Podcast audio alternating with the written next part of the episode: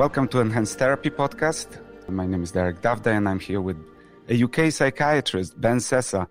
And we're here to talk about MDMA assisted psychotherapy uh, for alcohol addictions. Hi, Ben. Hello. Hi. Thank you very much for inviting me. I'm very pleased to be here today. I'm very happy that you found time to do this. I, I imagine you're a very busy man. I see you present at nearly every psychedelic assisted therapy conference that I go to. You do research, you publish books, you publish academic articles in academic journals. You're also a clinician. So you're both a psychiatrist and uh, an MDMA trained psychotherapist. And now you're building a clinic in Bristol. So there's a lot we could talk about. Could you just briefly tell us a little bit about yourself and and your journey towards the the MDMA assisted and psychedelic assisted psychotherapies?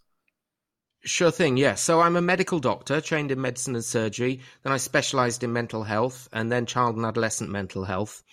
And um, I was I was aware of psychedelics since my teenage years. And as I went through med school and then went through my medical training and psychiatry training, um, it became increasingly apparent to me that that whole aspect of the medical education curriculum of psychedelics was just not there. I, I knew that a lot of work had been done in the 50s and 60s, um, but then it just all disappeared. So, um, 2004, I wrote a paper which became the first published paper on psychedelics in the British medical press since the 60s. Then I started attending conferences, and it was a very small field back then started writing more editorials and journals. Then got involved with uh, Robin Carhart Harris and David Nutt because they were in Bristol when I was there, and um, took part in the, the UK's first psychedelic study since the 60s, in which David Nutt injected me with psilocybin.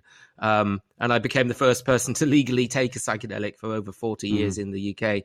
And then um, followed on with further imperial research. I joined the group there um, taking part in in studies with LSD and psilocybin and DMT and ketamine, and then about, about five years ago got funding to do my own study um, with MDMA um, for alcoholism. And at that point, we were really keen to, you know, everyone was doing work with PTSD.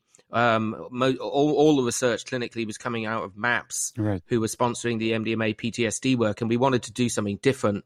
I was working in adult addictions at the time, so I've always seen um, addictions as essentially PTSD plus compound. Okay. Um, so it was clear that high levels of trauma, and we knew that MDMA worked for trauma based disorders like PTSD, um, but no one had ever done an MDMA study on an addiction before. So it was the world's first MDMA study for addictions. And I think that the thing that's driven me most throughout my career in, in, in moving towards psychedelics is um, not only my interest in the whole field and the pharmacology of it and the culture surrounding it, but also just the realization that current traditional treatments in psychiatry are not meeting the needs of our patients, especially with long term chronic trauma based disorders such as PTSD or addictions. Uh, very poor outcomes in terms of uh, clinical efficacy for traditional treatments. And um, yeah, it's the plight of my patients that has driven me to move towards MDMA, um, which I really see as the most effective and innovative piece of new psychopharmacology of the last 75 years. So it's an exciting time. That's wonderful. That's wonderful. So you're a pioneer in both the psychedelic field in general, and now you're pioneering the use of MDMA assisted psychotherapy for alcohol use disorders, so for alcohol addictions. Uh, could you, so, you know, I would love if we have time to dig deeper into uh, a, a, bunch of things that you just said, but could you give us an overview of of what's going on what's going on with that particular research with the research? As you mentioned most mdma assisted therapy research has been done for for ptsd that's where the the uh, approvals will be coming in and and you doing it with uh, with alcohol. And so your assumption first of all i hear is that most addictions are trauma based. So that's the assumptions that you're working on. And if you could tell us a little bit about that and, and tell us about the studies and maybe compare those results to the extent that you can. This is all new preliminary research, but to the extent that you can compare those results to what you know with more traditional healing methods. Yeah. Yeah, so um, the thing about addictions is, which is what you learn very quickly in addictions, addictions are nothing to do with drugs. Okay, that's a real red herring. The people in addiction services, which are around about 2% of the population, are primarily trauma based problems. You know, we can all take different drugs, even even nasty drugs like heroin and crack cocaine. There's this kind of narrative that if you use heroin or crack cocaine once, you die and become immediately addicted. It's not true. Most people take most drugs most of the time benignly, um, whether it's alcohol, cannabis, LSD, magic mushrooms, or even heroin or cocaine. Mm-hmm. Um, those people who find themselves in addiction services with long term physical and mental health issues are primarily people with pre existing mental health difficulties, unstable social backgrounds, racism, exclusion, unemployment, poor housing, poverty. Those are the factors that turn a person into an addict. Right. And this is very well known within addictions. Right. So, um, now, of course, our, our drug laws and the way they're set up don't really do that, they point the finger at the drug as if it's the drug that, if we were to ban the drug, addictions would go away. Um, it's it's an absurd approach that doesn't work.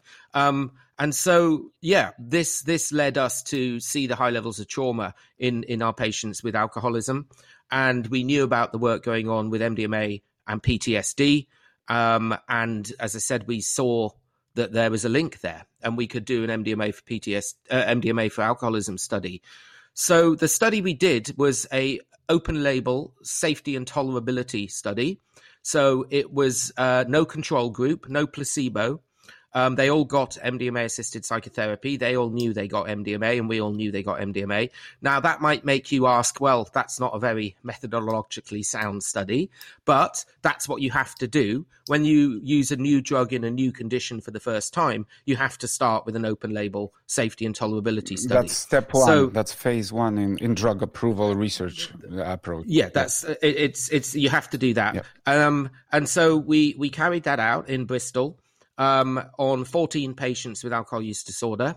Um, they had an eight week course of MDMA assisted psychotherapy, which consisted of two sessions with MDMA, in which they took at each session initially 125 milligrams, followed two hours later by 62.5 milligrams, half that dose. Um, and they did that on two occasions, spaced several weeks apart. And then we followed them up at three, six, and nine months um, to collect the outcome data. Now, our primary outcomes, given it was a safety and tolerability study, were not drinking behavior. That would be an efficacy study. So our primary outcomes were was anyone harmed? Mm-hmm. Did anyone die? Did they have abnormal ECGs? Did they have abnormal bloods? Did they tolerate the treatment? What did they think of it from a qualitative point of view? How did it compare to other treatments? So those are all the primary outcomes, and those results were spectacular. Uh, no adverse events, no suicides, no abnormal moods, um, uh, very, very, very positive outcomes in terms of safety and tolerability. Now, secondarily, we looked at drinking behavior, obviously. And what we found was uh, compared to the current best treatments for alcoholism, the MDMA, those, those people that went through the MDMA treatment uh, fared very, very much better.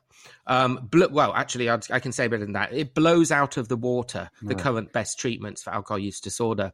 Now, we didn't have a, com- a comparison group that were randomized for this study because, as I said, it was open label. But what we did before we did the MDMA study, we did an observational study using all the same inclusion and exclusion criteria um, to act as a treatment as usual comparison. We took 12 people from Bristol who were undergoing a detox for alcohol. Um, we used all the same inclusion and exclusion criteria and all the same outcome measures. And then they underwent their detox. They came down to zero um, in terms of alcohol units per week, which is what happens after a detox. Then, without any intervention from us, we then followed them up at three, six, and nine months. Now, this cohort of people went through all the very best gold standard um, traditional treatments, Treatment. AA, um, AA, MAP groups, one-to-one therapy, group therapy, rehab, uh, uh, rehabs, um, anti-craving drugs, all of the very best that modern medicine can throw at the alcoholic. And at nine months, 72% of that sample had returned, 75%, sorry, had returned to the pre detox levels of drinking. Now, very sad outcome, just as we expected. That's what we see. Very high rates of relapse. 75% were, were they were, were where they were at the beginning of detox. Now, with the MDMA group, 20% had returned to pre detox levels of drinking. Now, that's a staggering result 75% versus 20%. And as I said, statistically, we can't compare these two groups because they were different studies. But in terms of that cohort that went through MDMA, compared to what they would have got if they'd just been through the normal treatment, it, it absolutely is a staggering result. So we were very pleased indeed. Right. So that's the, the that's the future. You obviously are setting up more studies to to to have a more rigorous, methodologically rigorous research with a proper control group and all that. So whatever you're saying right now are am- uh, amazing results. This is all preliminary uh, but there's a huge promise, and this seems to be the story of MDMA assisted therapy uh, for trauma. Exactly the same story. You can see the same results with way more uh, methodologically rigorous approach, which you, you are the first sort of stage of that research. Um, so we, uh, as you mentioned before, we might have something uh, somewhat revolutionary in terms of mental health treatment on our hands. You're a psychiatrist. Uh, could you tell us a little bit about MDMA as a substance itself, how it works uh, biochemically, how it works neurologically, how it works phenomenologically, how what's the experience of the MDMA, and and from that, how do you understand personally the healing power of MDMA? Hmm. Yeah, um, so MDMA, 3,4-methylenedioxymethamphetamine, is a quite remarkable molecule. It um, has some mild psychedelic properties like classical psychedelics, but we're not talking the same level of ego dissolution and um, perceptual distortions that you get with classical drugs such as LSD or psilocybin or DMT, but mildly enough to think outside the box and see things in a new light. Um, and its its receptor profiles really mirror how it works from a as a psychotherapeutic agent. So um, it it increases activity. You have increased activity at alpha one and two receptors, which um, result in a relaxation, um, which is good because that takes the edge off the hypervigilance that goes with tra- painful trauma recall. Um, and then paradoxically, at the same time, there's an effect via dopamine and noradrenaline, which um, paradoxically speeds the patient up, if you like. That's the sort of amphetamine part of the molecule.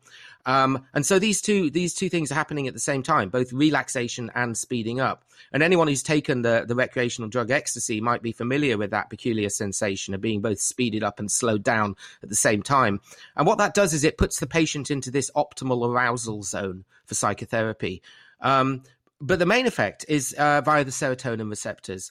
And, and via uh, serotonin 5-ht 1a and 1b receptors that's the sort of positively felt mood the euphoric um, ecstasy type experience. Um, and there's a mild effect via the 5-ht2a receptors which are where the uh, classic drugs like LSD and psilocybin act. Um, but as I said, not nearly as intense as you get with the classics. And then finally, it has a hormonal effect. It raises levels of a, a hormone called oxytocin, which, as you know, is the, the hormone released from the brains of breastfeeding mothers, um, which engenders and fosters a sense of empathy and bonding.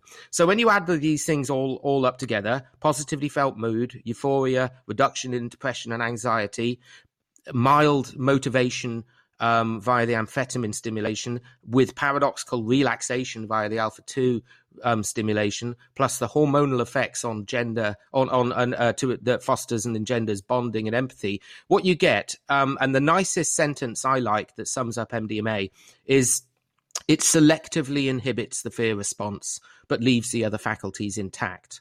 And what the way it does this is by inhibiting the fear response, um, it, this is the switching off of the amygdala. And the amygdala is that part of the brain that responds to fear. And that's the real barrier to um, uh, psychotherapy for people with trauma because they just don't want to go there to those painful memories. And we see in traditional psychotherapy all the time, they can work for weeks, months, years with their therapist, and then they hit this brick wall where the therapist is like, you know, let's talk about your childhood rape and they just can't go further. They experience dissociation, they drop out of treatment, they go back to the vodka. And this is why we see such high levels of relapse. Right. What MDMA does so uniquely pharmacologically is to switch off this fear response right. for a few precious, valuable hours that allows the patient to then do the psychotherapy and overcome right. that barrier. Right, and plus, uh, plus, there's a little bit of an afterglow that uh, people like Gül Dölen and neuroscientists at uh, John Hopkins are studying. That they, for example, in terms of levels of oxytocin, there is an increase in the levels of oxytocin for up to an estimated month afterwards, which again allows uh, some of the processing of trauma. Absolutely. I mean, absolutely. And I think to understand the mode of action of MDMA and how it's used in psychotherapy, or to understand trauma or addiction itself, you have to have a good understanding of developmental psychology and particularly child abuse and maltreatment. Right. And so my training as a child and adolescent psychiatrist set me up well for this.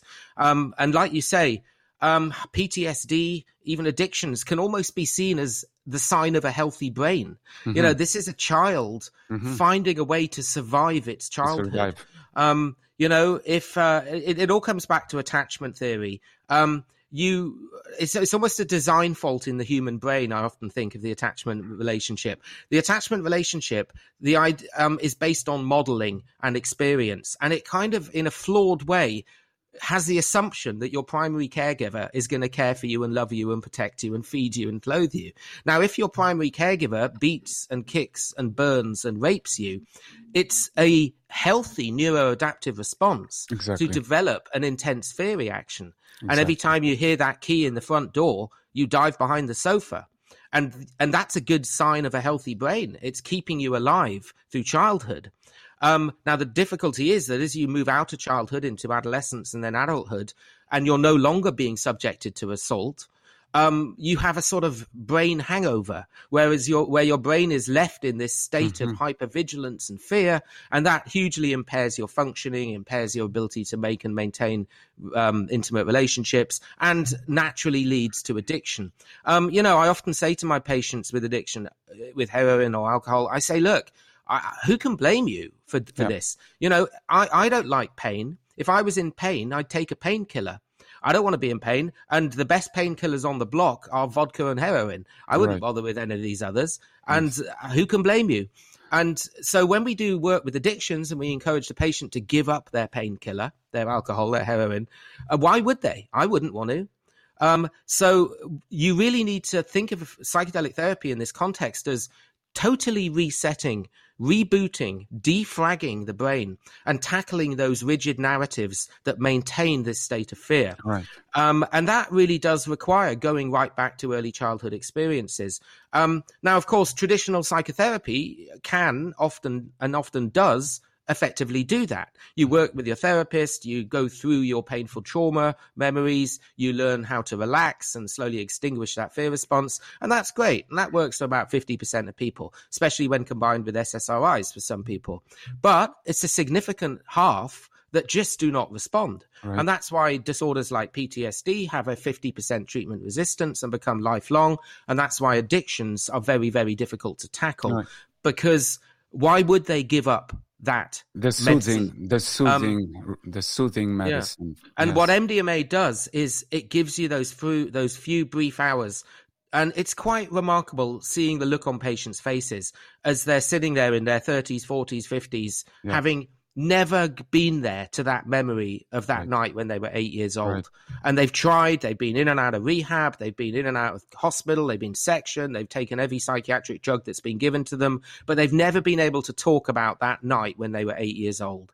And on yes. MDMA, it's it's amazing to see the look on their faces they say, "Wow, I can talk about this. I'm going to tell you all about it. This happened. He came into the mm-hmm. room with the, and they're and they're staggered at their own ability to do it and because they have their amygdala switched off for those few brief hours. And the really crucial thing about this is the work they do in that state then lasts. They don't have to stay high. They've done the work. They've done the psychotherapy. They've made the resolutions. They've wor- worked through it. And the next day, um, they they've made those changes. And I often ask a patient, I think, and I think the important thing is that it's so selective that it just switches off the fear response, but the other faculties are intact. That's mm-hmm. a really mm-hmm. important quality. Mm-hmm. You know, mm-hmm. many drugs turn off the fear response. A, a bottle of vodka turns off the fear response. A bag of heroin turns off the fear response.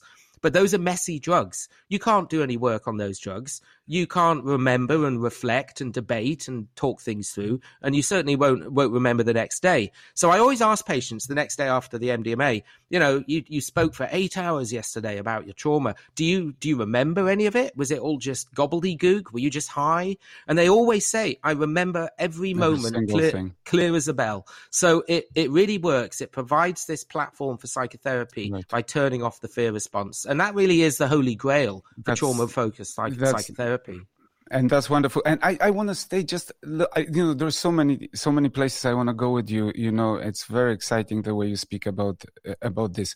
Fear response hypothesis is a kind of cast and this is the main hypothesis around uh, how mdma works and and there's no dis- discussion. This is this is this is the right hypothesis. Um, it's cast in a little bit of an individualistic terms. I'm very interested in relationship therapy, MDMA for uh, for relationships. So there's this other hypothesis which is based on the the oxytocin and the reopening of the critical period for social bonding. So again, oxytocin levels are high when you're young. They get, they get lower when you're older. So from the relational point of view, you develop your main relational patterns early on in your in your life, and then you can keep repeating yourself. And if you have unhealthy relational patterns, then unfortunately you you will be harming yourself because you won't be able to create as you mentioned these healthy relationships and then the oxytocin when it reopens that window it actually brings us back in some way to to when we were open to forming new ways of relating. And then from that we can we can actually within the mdma experience and post mdma experience develop healthier pattern of relating.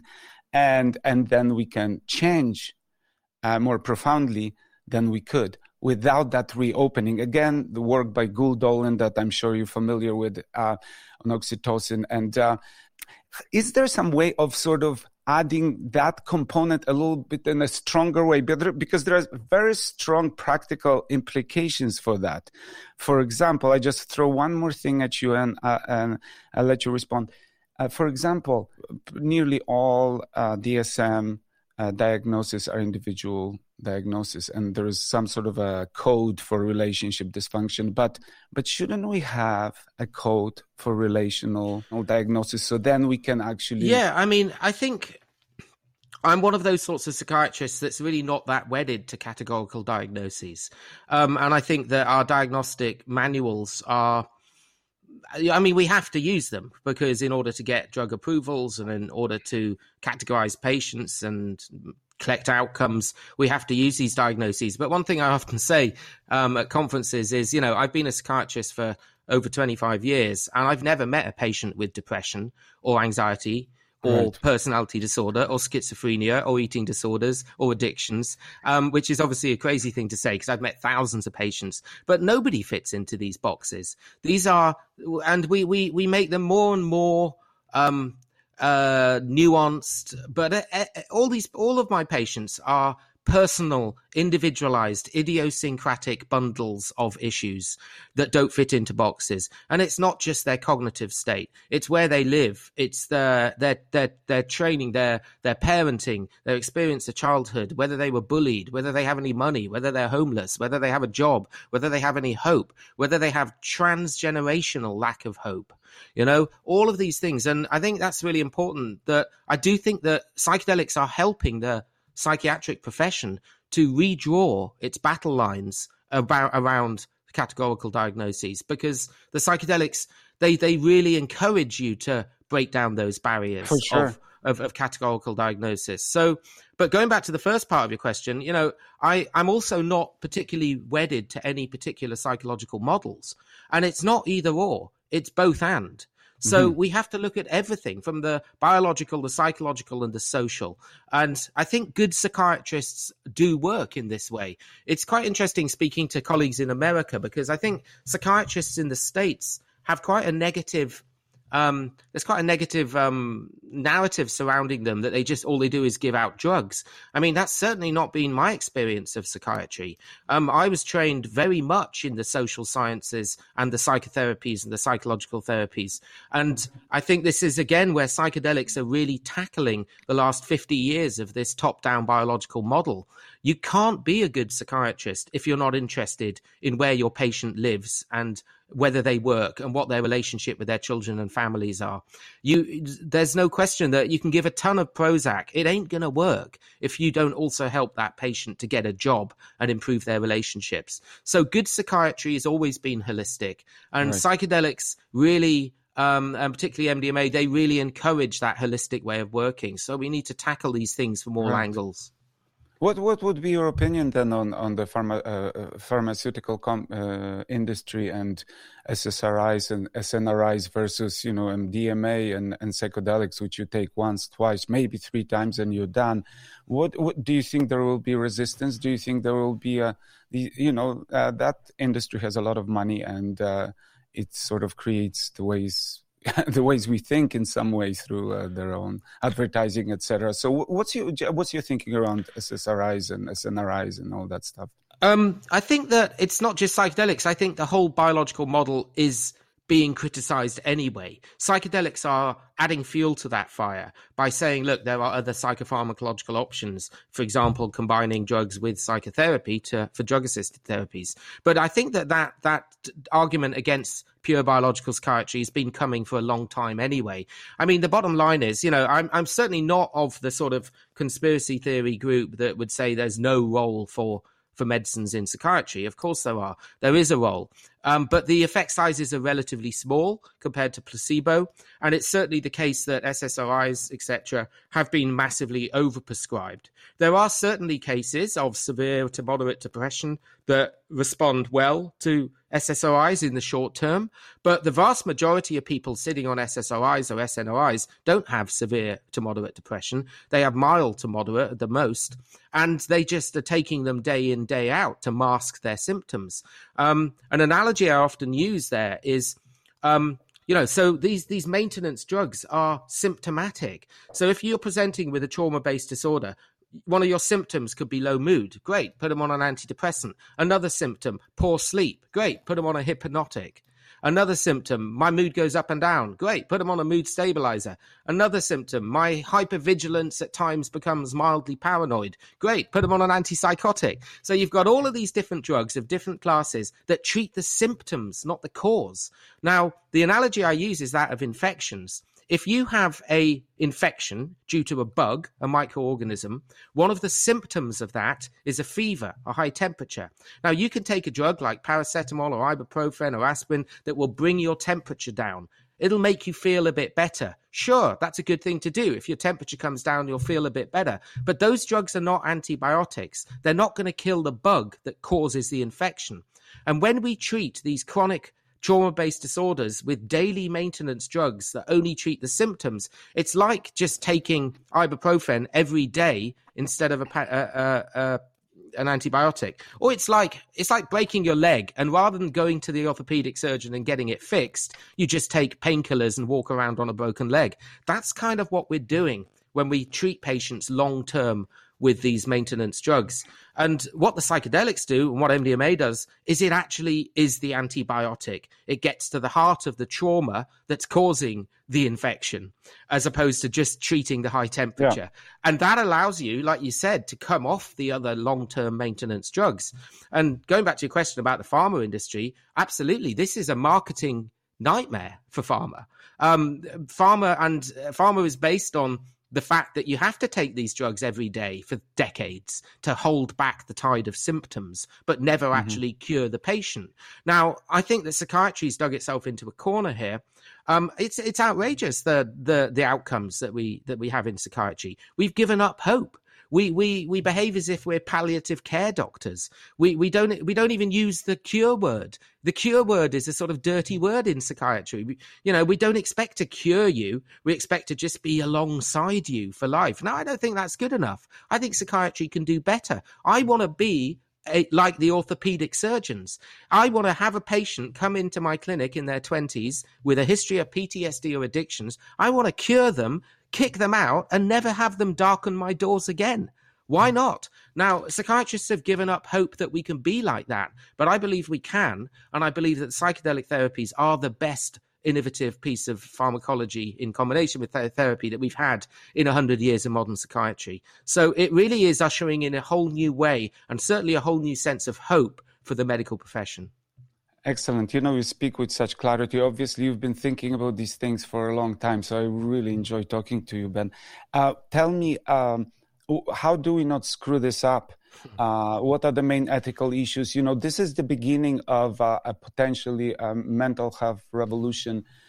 Tell me what's what's what, what, are you worried about? How do we do it right? Uh, okay, that's that's a great question. How do we not screw that up? Well, firstly, and I often get asked this. Someone asked me at a conference recently, Ben, are you worried about the over medicalization of psychedelics? My answer was no. I'm worried about the under medicalization of psychedelics. Right. We we um, there's a lot of kickback at the moment from some of the entrenched parts of the psychedelic community who are saying things like, you know, get your hands off our sacred molecules. These are being given to us by the plant yeah. spirits. You know, we don't need you doctors in the, in your white coats. Well, and and and, they, and their fear is that by medicalizing psychedelics, we're somehow going to make them more exclusive and harder to get. Now that's absurd. It's the current situation that's exclusive. If you if you can afford to spend five grand and go down to Peru and have ayahuasca, or go to some underground in, um, therapy ceremony in, in a yurt or teepee, that's great. But you know, it's it's it's a very white middle class westernized thing to do,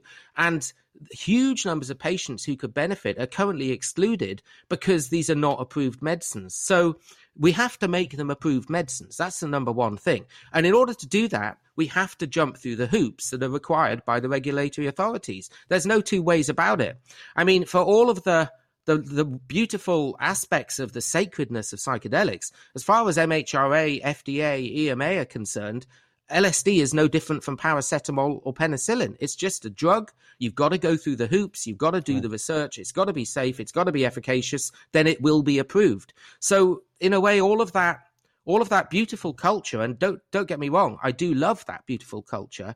It doesn't help the situation that we have to do the basic same pharmacology studies as we would for any other drug, and by saying uh, I, I, I, don't like the cognitive liberty argument you know it's my right to get high. Well great you know that, the hippies have been saying that for 75 years and it's got absolutely nowhere you know. It, it, that's not what makes regulatory authorities change their minds around drugs. It, they, they change their minds around drugs when you jump through the hoops and you carry out the research. So what do we need to do? We need to get the data in. We need to do the research. We need to work with the authorities we have we can't work against them. It doesn't matter how beautiful and sacred these these compounds may be historically. That doesn't mean a thing when it comes to regulation. We've just got to do the drug research.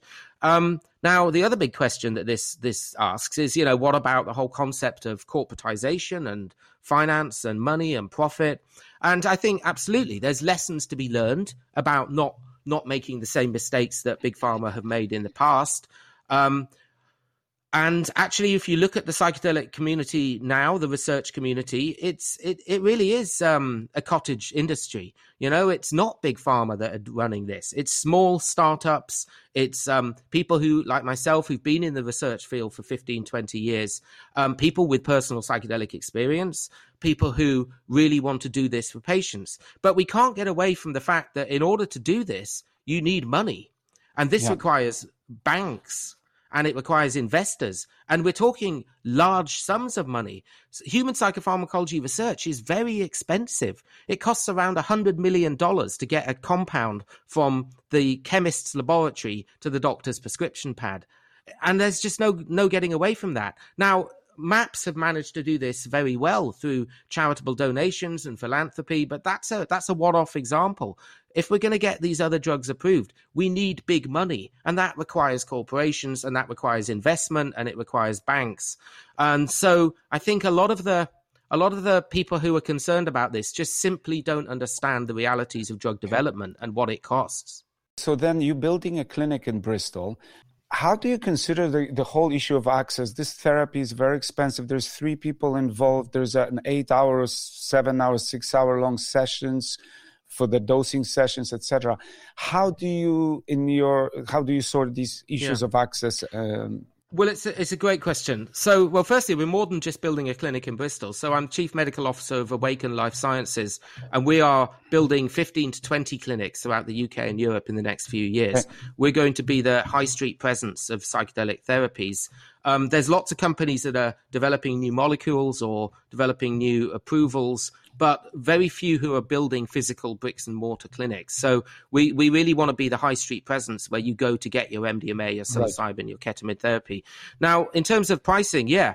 I mean, I got I was asked this on a call earlier today. Why isn't this on the NHS? Well, there is nothing I would like more than this to be on the NHS and this to be free and publicly funded by governments. Absolutely.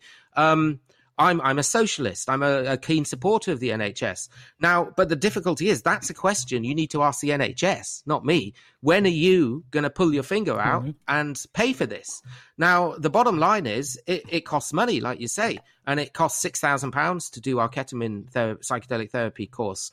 And that's what it costs because that's what it costs for the medicine, the building, the therapists, the approvals, and everything else. Now, I don't care who pays that £6,000. I really don't. I don't care whether it's the NHS, the NICE, the MHRA, um, Bupa, AXA, insurance companies, or the rich patient with six grand in their pockets. I don't care who pays, but it's got to be paid. And I will do all I can to work creatively with insurance companies. I will supply the NHS with safety data and efficacy data to expedite that decision. But that's that's up to the governments to decide to fund this. Um, and but it, what we can't do is wait for them to pull their finger out. I'm not going to, it might take the NHS 5, 10, 15 years to decide to fund psychedelic therapies for free public health care. I'm not going to wait for 10, 15 years before opening my clinic. Right, okay. Uh, I want to provide the platform. So um, I hope that it's going to come sooner rather than later. And I also think that the data will speak for itself. It makes economic sense to provide treatments that work um, rather than have patients becoming long term chronic psychiatric patients. So let's hope that governments make the right decision. And in the meantime, there's there's going to be places like Awakn where they can get their treatment. Right. Yeah. Again, you have a, a, very clear position on this. I appreciate that. In terms of regulatory landscape and, and training, uh, how do you see the future? How, where is it going? Do you think that the regulators within specific professions will uh, will just regulate this? Will there be some some some other regulatory situation? And uh, also, how about the training for three different therapists? There is a prescribing doctor, there's a therapist one, and there's a therapist two. Yeah. So in terms of regulations, well, it'll be on a drug by drug basis, by which drugs go through their phase one, two, three um, of of drug development and become approved as indications for particular psychiatric in, uh, true treatments for particular psychiatric indications, and the approvals the, the drugs will then be legal. And there will be um, there will be specific prescribing ties to these drugs. I don't see mdma ever being a take home drug. You're not going to be able to go to your gp and come out with a box of mdma tablets. It will be only it can only be prescribed and delivered under set protocols in a particular setting by particular trained people. Now, that's not that unusual. There's a lot of drugs like that. You don't go into your GP and come out with a box of cancer chemotherapy tablets and take them at home. You can only have cancer chemotherapy delivered in a certain setting by certain trained protocols. So that's not unusual. And I think it's important that MDMA has that tie to it in order to maintain safety and efficacy. Um, in terms of training, yeah, it's. Um, we we we how, like how many about, other groups. How about regulating uh, the therapy itself? If there's a, it's an interdisciplinary kind of team. Yeah, it's it's a really good question, and you know, there's a lot of groups around the world who are now offering therapy training for psychedelic clinicians. But the truth is, and some of them are really really expensive. Truth is, there is no gold standard for what is a psychedelic therapist. There is no official standard. So lots of different groups are kind of coming up with psychedelic therapy training schemes, um, and they're all slightly similar, and they're all they've all got differences. But the bottom line is um, up till now, you can only you can only really train as a psychedelic therapist if you had a research project to run. Um, so I'm an approved MDMA therapist and I'm an approved psilocybin therapist, having been through those those trainings with both MAPS and Compass Pathways. Um, and I, I did that training because I had studies to do with those groups. Now, of course, there's lots of places that are now offering psychedelic therapy. I think the most important thing going forward is that, in my opinion, this should be restricted to people who are already clinicians. And that's very important. A lot of people contact me and they say, Ben, I want to be a psychedelic therapist. And I'm like, why?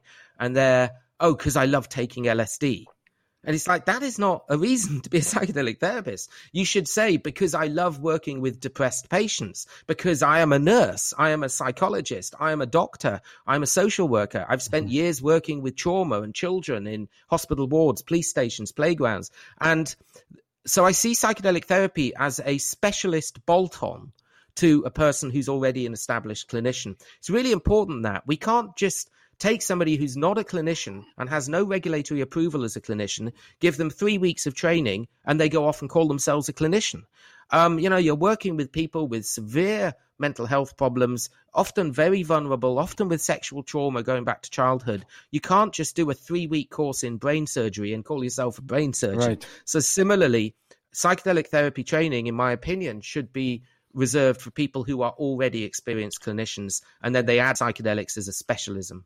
But it would make sense for, even in terms of access, to have slightly different levels of training for those three people.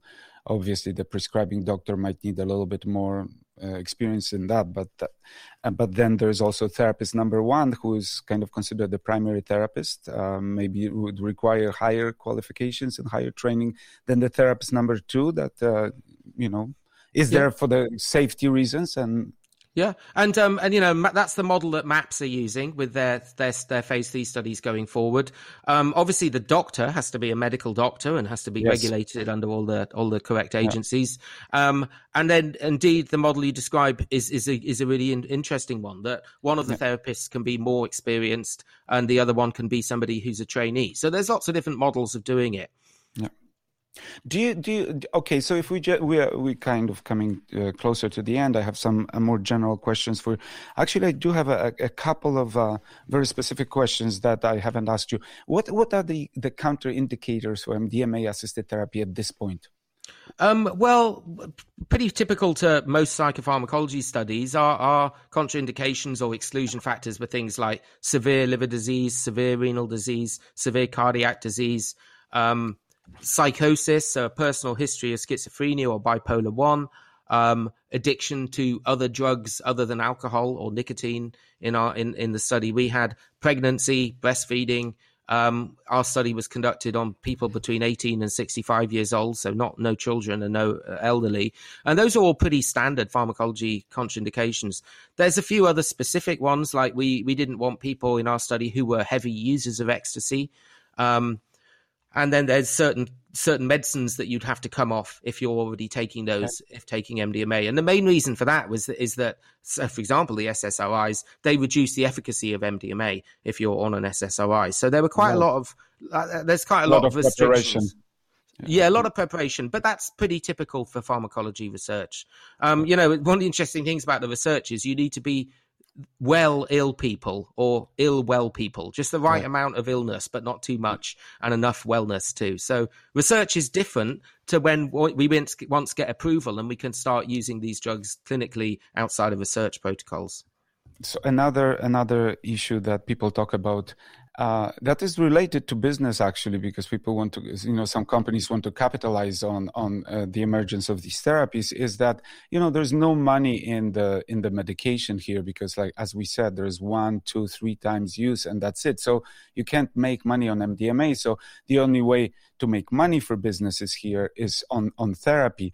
So then so what i notice people are trying to do is they trying to uh, create specific product therapy protocols and use MDMA with these specific therapy protocols, and then they trying to uh, uh, to make these protocols to, to, sell these protocols.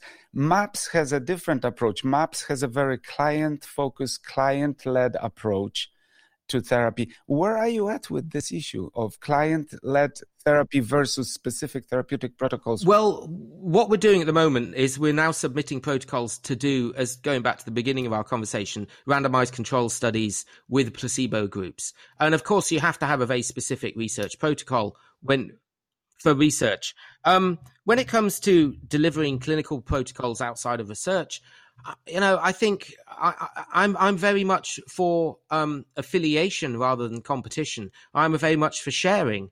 Um, it's it's what we do in medicine. We we if we come up with something that works, we shout it from the rooftops and tell everyone to do it do it the same way.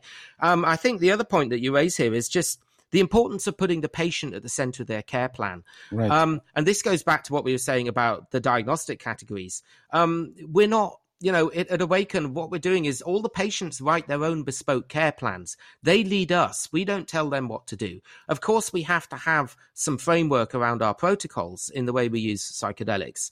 But um, if patients never get better if you tell them what to do, you've got to be alongside them while you while they tell you what they want and need. Because in all my right. years working clinically, I've I've always thought that patients always know what they want and need. They just haven't found right. the language to say it.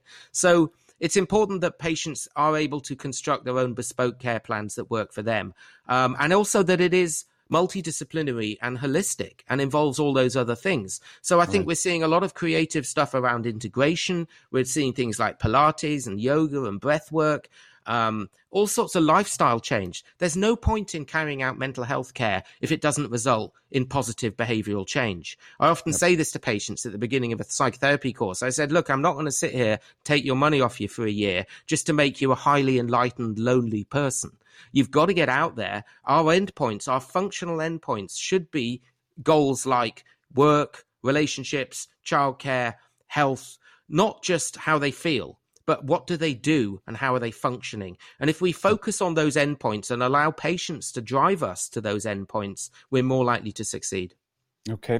Uh, quick, uh, quick question. Public messaging, most effective public messaging. This is confusing for some people. Here's alcohol, here's MDMA. You say use one drug and to drop the other. What's going on? You know, some people don't understand that. What's the most important public messages?